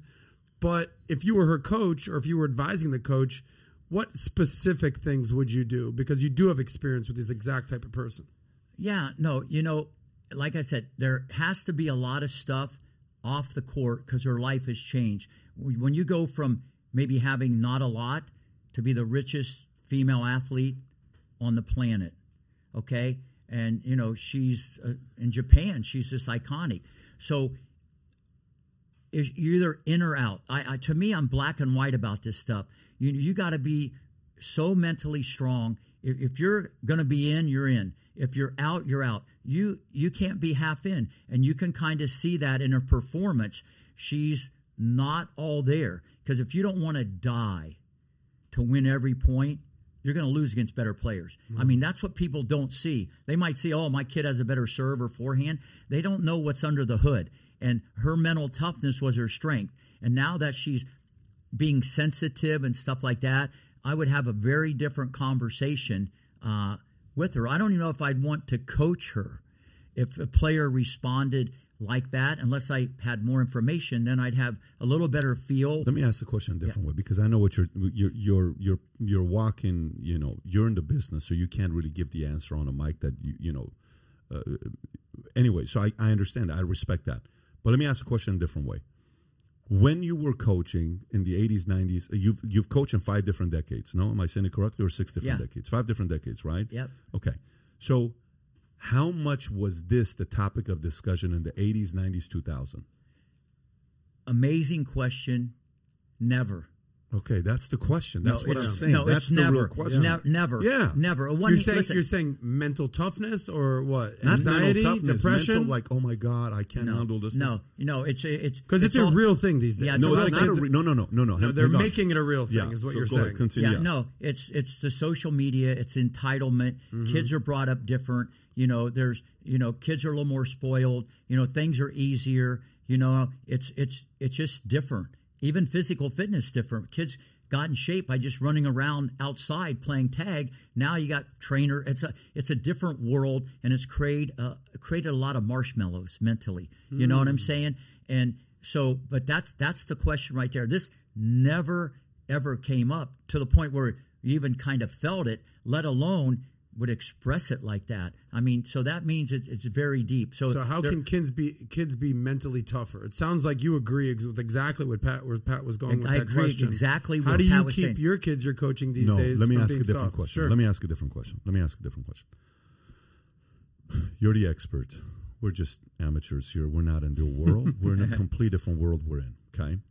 How much of this is a problem that was non-existent that's been created purely out of the you know i- i- out of the imagination of you know how they say all these new uh, uh, uh, for what's what's the uh, uh, uh, phobics that we have afraid of this afraid of that afraid of this whatever and then you need these new medicines. You need this new this new this big pharma's making all this money based on different fears that they're making and all these medicines that people are taking is based on all these phobias that was created by these uh, scientists who represent these big pharmas again uh, these are stories we've all read about How much of it is just fabricated that's got these kids believing I really have this issue?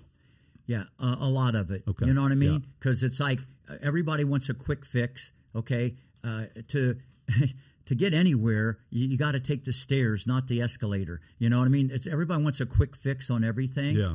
Um, but no, you're you're right. This this never existed. But I need to dive in about the family component. A lot of this also is the mom and dad, okay? Because not that they have total control over it, but they are raising kids. So glad you're saying. Uh, they they are raising kids. Yeah. Some just throw them out Yeah. there and let them grow like grass. Other water it and fertilize it. Yeah. You know, so the parents, you know, they want their kid to be rough and tough and you know be competitive and take a punch, and then they go to the ball and buy them a Gucci bag. So you know, it, it's it's just a bizarre thing that it's a lot of it is the parent. You know, and I'll go back to where I started. You know, this interview. Richard. Richard Williams. Yeah. What I saw at nine and ten, okay, which other people didn't. It wasn't on the outside. The outside was a train wreck. Sorry, Venus, Serena. It was a train. I've already told him that. It was a train wreck on the outside. But on the inside, I never saw it. So that box was checked and a few others Yeah. because I knew I knew that's the wild card. You don't know how people are going to freak out under pressure. A quarterback when some guy wants to knock him out. Yeah. You know when the game's on, you don't know that. And I saw they the minute I changed the game to like competitive, it it it kind of freaked me out. And I've never been freaked out about anything. So, but that was done at a young age, and that's probably why Richard Williams was just saying all this insanity because he saw the same thing. But it took someone that had that eye, because on the outside you can't see it. So so, um, uh, uh, uh, sports dads. Okay, Let, let's go through some of those. Okay, you got uh, Tiger's dad. Okay, you got uh, LaVar uh, Ball. You got uh, uh, the Manning's father, who's got two boys Archie with Manning. two Archie Manning, who's got 2 boys with two Super Bowls each, which is insane, right? Yep. You got King Richard. You got Emmanuel Agassi. You got a lot of these stories, right? And MJ's and- dad. MJ's dad, yeah, but he, you know, okay, fine, you can put MJ's dad there as well. All these stories with these dads. So then the question becomes the following. You know how when I talk to investors, I say, what's most important? The entrepreneur, the talent and the entrepreneur's uh, team, the idea, the technology, what's most important, right? Or you'll ask, hey, uh, Tom uh, uh, Penn, who was a GM for the Philadelphia 76, I think he was GM, Yeah. and then he went to ESPN. So what's most important? The ownership team, a great coach, a superstar player, or a great GM, right? You ask these questions. Okay. In these specific examples, Williams, okay, Agassi, you know, Manning's, all this stuff, who gets the bigger percentage of success? Okay, and I know this is the last thing you want to be pressured to talk No, about because I think it's what percentage is parents? What percentage is kids? No, it's it's to me the biggest percentage is always the parents. You got to remember this is a I gen- agree. And by is, the way, how thi- big of a percentage? By the way, It could be well over seventy five percent. I- I I, this is the genetics. Listen, the genetics. I'll say it again. I've never had anybody come to me and the the parent did nothing and the other parent did nothing and the kid became a world class athlete. I've, I've just never seen it in my sport. There's some. Can you repeat that, folks? If you so, some people ask me and they say, "Why do you bring somebody who's a tennis coach?" We never talk tennis here. I'm a parent, and I only bring people here to my show that I'm interested in, not you're interested in. This is called the PBD podcast because I want to learn on how to become a full, complete package, better human being, and a leader. Okay, listen to what he just said. I judge myself kind of like people ask me, "Oh my God, Pat, you're so impressive." I'm like, dude, you don't know my dad. You, you, give me way too much credit. My dad raised the damn standards on work ethic, and if you say you're going to do something, you do it in honesty and all this stuff. I get way too much credit. You should give more credit to my dad. 80% of the credit should be to my dad on how he raised me, how he challenged me, how it was never enough. It was so freaking annoying sometimes. Yeah. Right? And then you and, and, and obviously dad and mom, mom played a different role, role as well. But it's such a important dynamic on what you just said.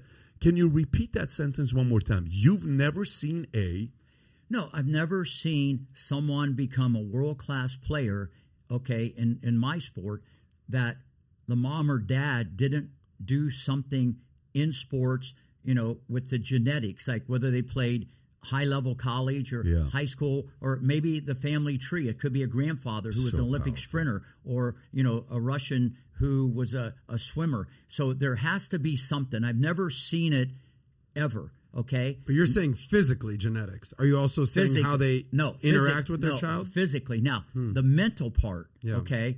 Because remember, if they're with Rick Macci or whoever, they're with me X amount of time a day. The rest of the time, when you go home and close that door, you're with family. You don't know what's percolating. You don't know what life lessons are going into that kid's head, how they're how they're wired. You know, it's it's it's major league. To me, it's the most important. That's why, once again, you asked me about American tennis. And listen, I'm not throwing a net out there over the whole country or everybody. You're always going to have those flyers. But at the end of the day, the Eastern Europeans, you got people, they're rougher, they're tougher. It's like when I saw Serena, she was like a little pit bull. Once she got a hold of you, she wasn't going to let go. And I just said, I got to get this kid strokes and a serve. And so that that's that's you know, and that's half the battle. How you're going to handle, you know, and and how you're going to compete. And you can teach that and nurture it, Yeah. and I do that. Yeah. But it's hard Yeah. to rewire things that have been put in these kids' head. So, so you know how uh, um um, the the story of um, what's that one movie with Russell Crowe, The Beautiful Mind, where you go into that one place Yeah, that he has, Mind. and it's got all these formulas. Like, what the hell is in this guy's mind? What does he think about? Or even Greg Kading, who found who killed Tupac and Biggie, and he's got this whole report of names there. In even the American Gangster, where there's just one scene where it's like, who is the drug dealer behind everything? And you know, it's Denzel Washington. It's typically when you see like somebody you know, performing at a high level, somebody in that lineage raised the standards, was tough, was a son of a bitch, was difficult, was challenging.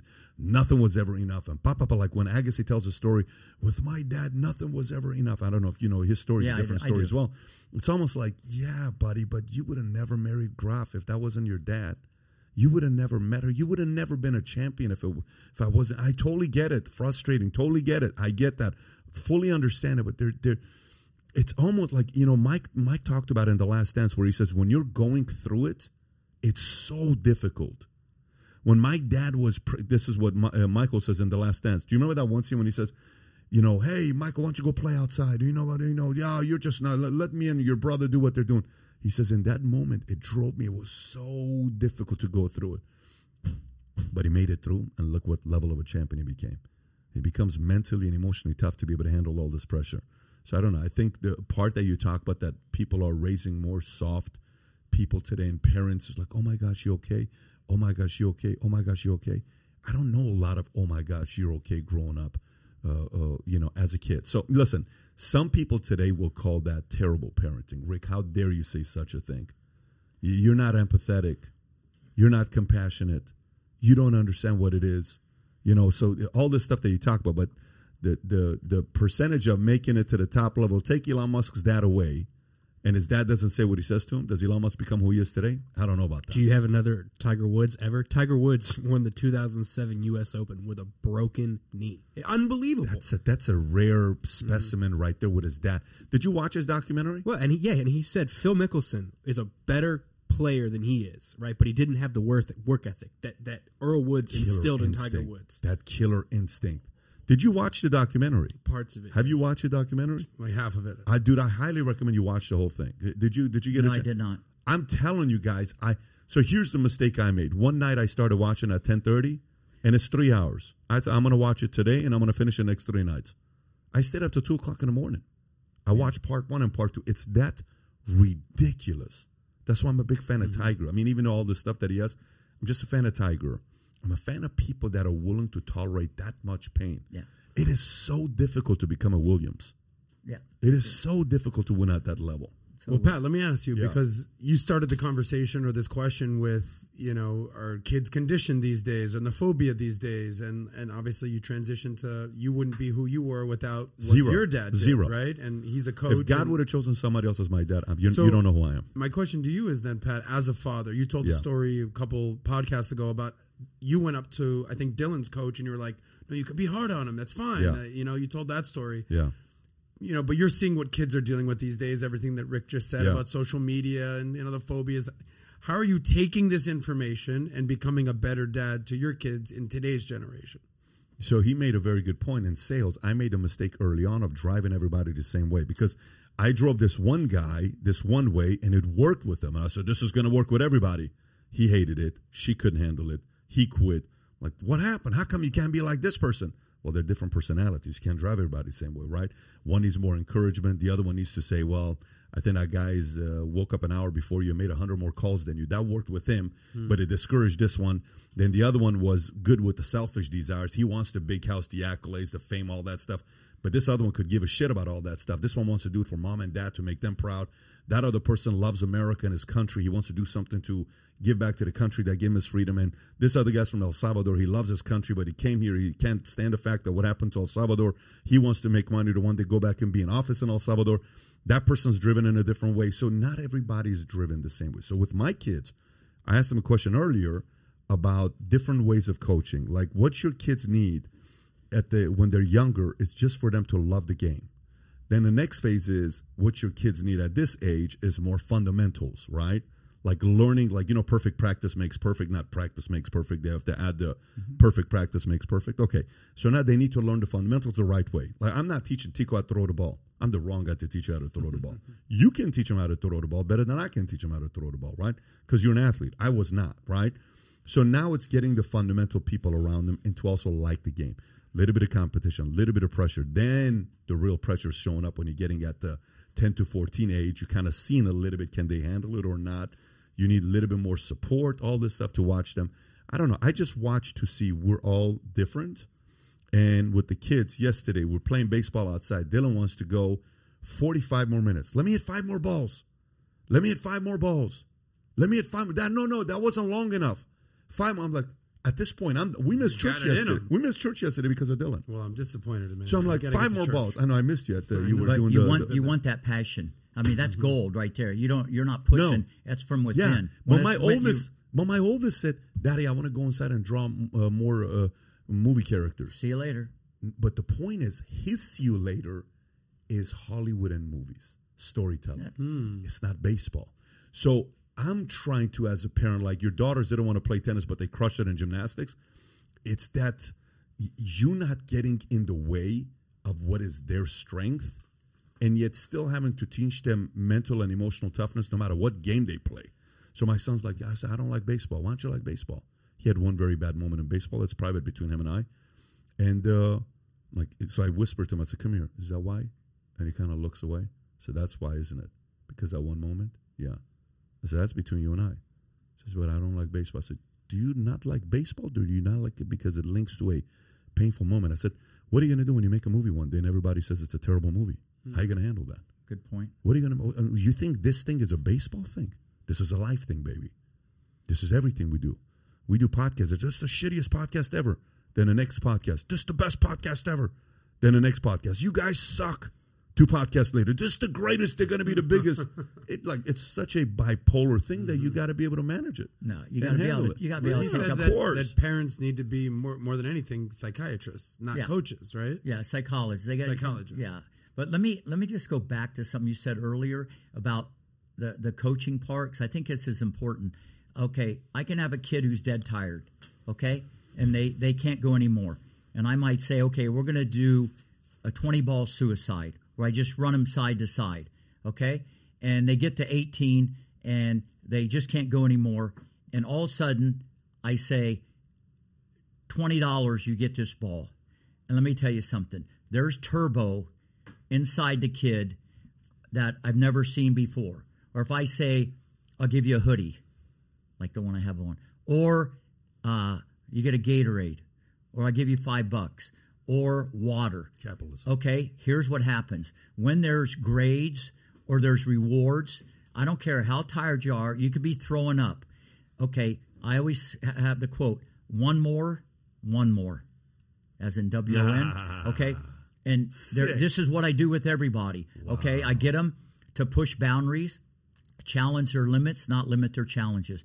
And so it's amazing. The water ball, if I say water ball, okay, out of nowhere, you got like Usain Bolt. You know, you just got this lightning. The kid's like dragon, whatever, because the mind controls the body. Okay.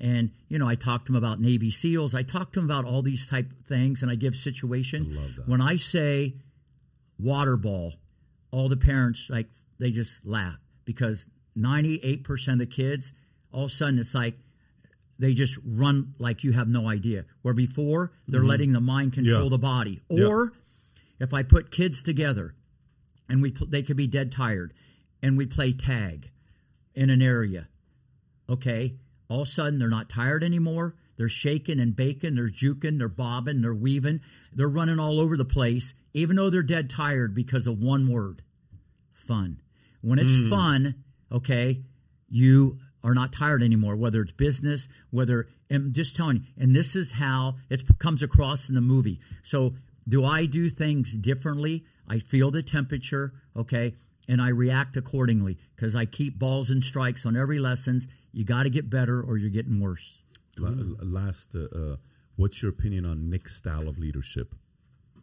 Nick Bollettieri. Yeah. Nick and I are pretty good friends. You know, we go way back. Um, it's it's a very different situation with Nick. Early on, he was the first though Mo- Mohicans. He put that thing together in Bradenton. He was the first one to really do an academy where he got guys together. He just figured put them together, combat, and you know put people together that were living in New York or Wisconsin or Michigan. Bring them to Florida, battle it out, and you'll get better. Nick was a great motivator. He'd give you the shirt off his back. Okay, then when it became, I think technically or biomechanically, he was always very limited. Not because he wasn't a good player or anything, uh, but when it becomes easy and then IMG gets involved, you don't really continue your education. But he had that IMG machine, you know, pumping Bollettieri's name out for 30 years. Okay, but what Nick has done for uh, the game of tennis um, and the academy business, I think, is amazing. But I, I very seldom have been on a court with him. Just like if someone would ask, "Well, how does Rick Macci coach?" What they should do, get on the court with me. I'll be there at six tomorrow morning, and they can hang with me for six hours, and they'll have a different understanding than what they see on Instagram, of YouTube. Even though I got the top selling videos in the country, okay, they there's a lot of meat on the bone. I help a lot of people for free, but when it's live and in color, and you can interact and you can see all the subtle nuances of how things are done, why to say it, when to say it, how to say it. Uh, There's a whole art to this, and and that's coaching. And so when you went to Saban and the Dolphins, sure, you need the goods or you need the thoroughbred to win the Derby, but also you got to relate. You got to know how to relate to people, and that's what great coaches do. Yeah. So it doesn't matter who's on the other side of the net. Uh, I can get them to do more than what they ever thought they could do. I love that. By the way, did you see the recent story of, uh, and we'll do this last one and wrap up, is uh, Djokovic, uh, uh, uh, uh, is that the one or no? Novak Yes. Djokovic. No, Novak Djokovic slams Wimbledon ban on Russian tennis players as crazy and says political politics should be out of uh, sports. Uh, let me read this story. Uh, it says parallels between the Ukraine war and the Kosovo war in the late 90s, which took place when he was a child. He said, I will always condemn war. I will never support war. Uh, being myself a child of war, I know how much emotional trauma it leaves. In Serbia, we all know what happened in 1999. In the Balkans, we have had many wars in recent history. However, I cannot support the decision of Wimbledon. I think it's crazy when politics interferes with sports. The result is not good. What do you think about what he said? I totally agree with the Joker. He'll probably go down uh, until Alcaraz catches fire. Alcatraz, yeah, um, as the greatest player ever to hold a tennis racket when it's all said and done, because he has a lot left in the tank. But I totally agree with him. Um, that shouldn't have anything to do with it. You know, it has nothing to do with it. Um, Wimbledon's always been a little different. Um, if anything, they should give you know, the thirty million dollars they got from an insurance policy they had for the pandemic. By the way, you probably didn't know that they got thirty million when they didn't do Wimbledon from because they had it in the clause. If there was a pandemic, they get thirty mil, hmm. and they didn't even have the tournament, and they got thirty mil that year. Who did? Wimbledon, they had it in insurance policy back in the early two thousands. Is this public info? Yeah, you know, so They got thirty million from who exactly? the insurance policy. company if they had to cancel it because of a pandemic which who would put that in an insurance the day you think you have a pandemic it's not going to happen That's actually great planning by Wimbledon. Great kidding me? planning but what i'm saying they should give some cheddar to ukraine instead of banning russian tennis players i think it Right. i agree with the joker i think it's like insane and it's unfortunate um, because Holy shit! Do you know what the actual number is? Hundred and forty-one million dollars. Look at that right there. Yeah, Forbes, uh, Wimbledon's organizers set for a hundred and forty-one million dollar payout after taking out pandemic insurance. You know what the Wow. premium is per year? You know what the premium is per year? Probably a million Two bucks. million dollars per Yeah, year. million. Look at that, two million dollars per year. Yeah. Got him a hundred and forty-one So you're million dollars. Wimbledon was rooting for a pandemic? yeah. They were okay with the it. leader in the clubhouse, the Yeah. pandemic. But I agree with the Joker. I just feel it's unfortunate. I hope other uh, tournaments don't do the same thing because the players. I mean, tennis is a tough sport. You got to pay your own expenses. It's global. Yeah. It's not like NBA. Their stuff's not guaranteed. It's very expensive, and I think to deprive them of that opportunity is unfortunate. Well, listen, uh, I, I- I hope the audience has enjoyed this as much as I've enjoyed it. Yeah. This was awesome. I'm so glad we were able to do this. Rick, uh, you're a qualified badass. I'm so glad we had you on. And not only that, but you're a cool sport, great sport, telling cool stories. Uh, learn a I- lot, a lot. Listening You, to you you. got two more. You got two more minutes. I got Go a, for a. Serena story. Tell me. Okay, the people people love this. I told this and it went viral. Okay, we're on the court. Serena is 11 years old. It's July. Okay, 110 degrees. A lizard can't even go across the court without getting cooked. Okay, so it's and Venus is on one court. Yeah. Serena's on another. Always side by side. And I told Serena, you got to move your feet. And she looks at me, and you know that look. You've seen it at the U.S. Open. She goes, Why? I said, You say you want to be number one. She goes, Now she's 11. Okay. She goes, I will be number one. I said, well, How'd I get you to move your feet? She goes, Rick, I'm really hungry. Can you have Scott go to the snack machine? I want some hot curly fries, a Snickers bar, a Pepsi. And on the way to work today, Daddy drove by a stand and they were selling Green Day t shirts. Can you have Scott get a Green Day t shirt? And I said, wait a minute. If I get you the Snickers bar, the curly fries, the Pepsi, Scott gets the Green Day t shirt, will you move your feet? She goes, Rick, you see that tall, skinny girl over there? She's pointing to Venus because Venus was like that.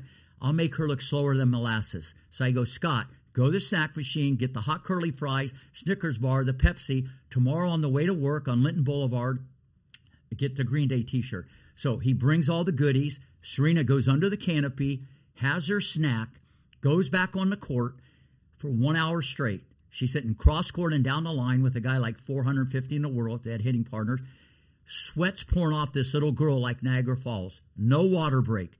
An hour straight, just going berserk. One hour straight. I'm on the other court now with uh, Venus. She goes, "Hey Rick, it's 3:15. I'm done, and you better have that Green Day T-shirt here in the morning." now, you got to. And I told her that because you got to remember she's Yeah. she's a mother now. And when I told her some of these stories at the after party, she's literally crying. Okay, on the ground because she can relate. I mean, she wasn't as mature as Venus. That's why she turned pro at 16 and Venus 14. But that's a great Serena story. But at the end of the day, like you asked me earlier about coaching, she was in the tank. She's already played four hours. And I got the best out of her. I won. She won. Everybody. Richard won. And the rest is history. I love that. And the that power of Green Day, baby. There you go. Green Day. The power of I read a book called Parental Capacity and it said if you want to win at the highest level for your kids, if you want your kids to win at the highest level, you need the right supporting cast around you, coaches, teachers, professors, tutors, uncles. You need the right people around that keep challenging and lifting your kids up. The right ones can help that kid becomes somebody. And obviously you played a very very big role in what these Williams Yeah. sisters did. And uh, it's great to be part of history. It's great to have a movie be done and a guy like Jon Bernthal, one of my favorite actors, play you. That's like a dream come true, man. It's exciting stuff there to have you on. So, having said that, tomorrow we have who? We have a Diamond Dallas page tomorrow, and then Thursday we have Paul Manafort. That should be very interesting, right there. What that's going to be like. Having said that, brother, it was great having you on, Rick. Thank, Thank you so for much. having me. you, Yes, No, I may. I may take a uh, lesson with you, man, and see what you got with this one hour. I say we do I it. We say we it. record it, and you Let's see play a little match and let's see what Wait, Rick can teach here- here, us. I'll let you That know. would wait, be wait, hilarious. but wait a minute, we'll do it, and we'll video, and I'll let you know where you're at technically, Hell genetically, strategically, and maybe at the end I might say we have to take up golf. But I, we'll, we'll see. I don't know. You get a deal. I say we do it. Take care, everybody. Bye bye. Bye bye. Bye bye.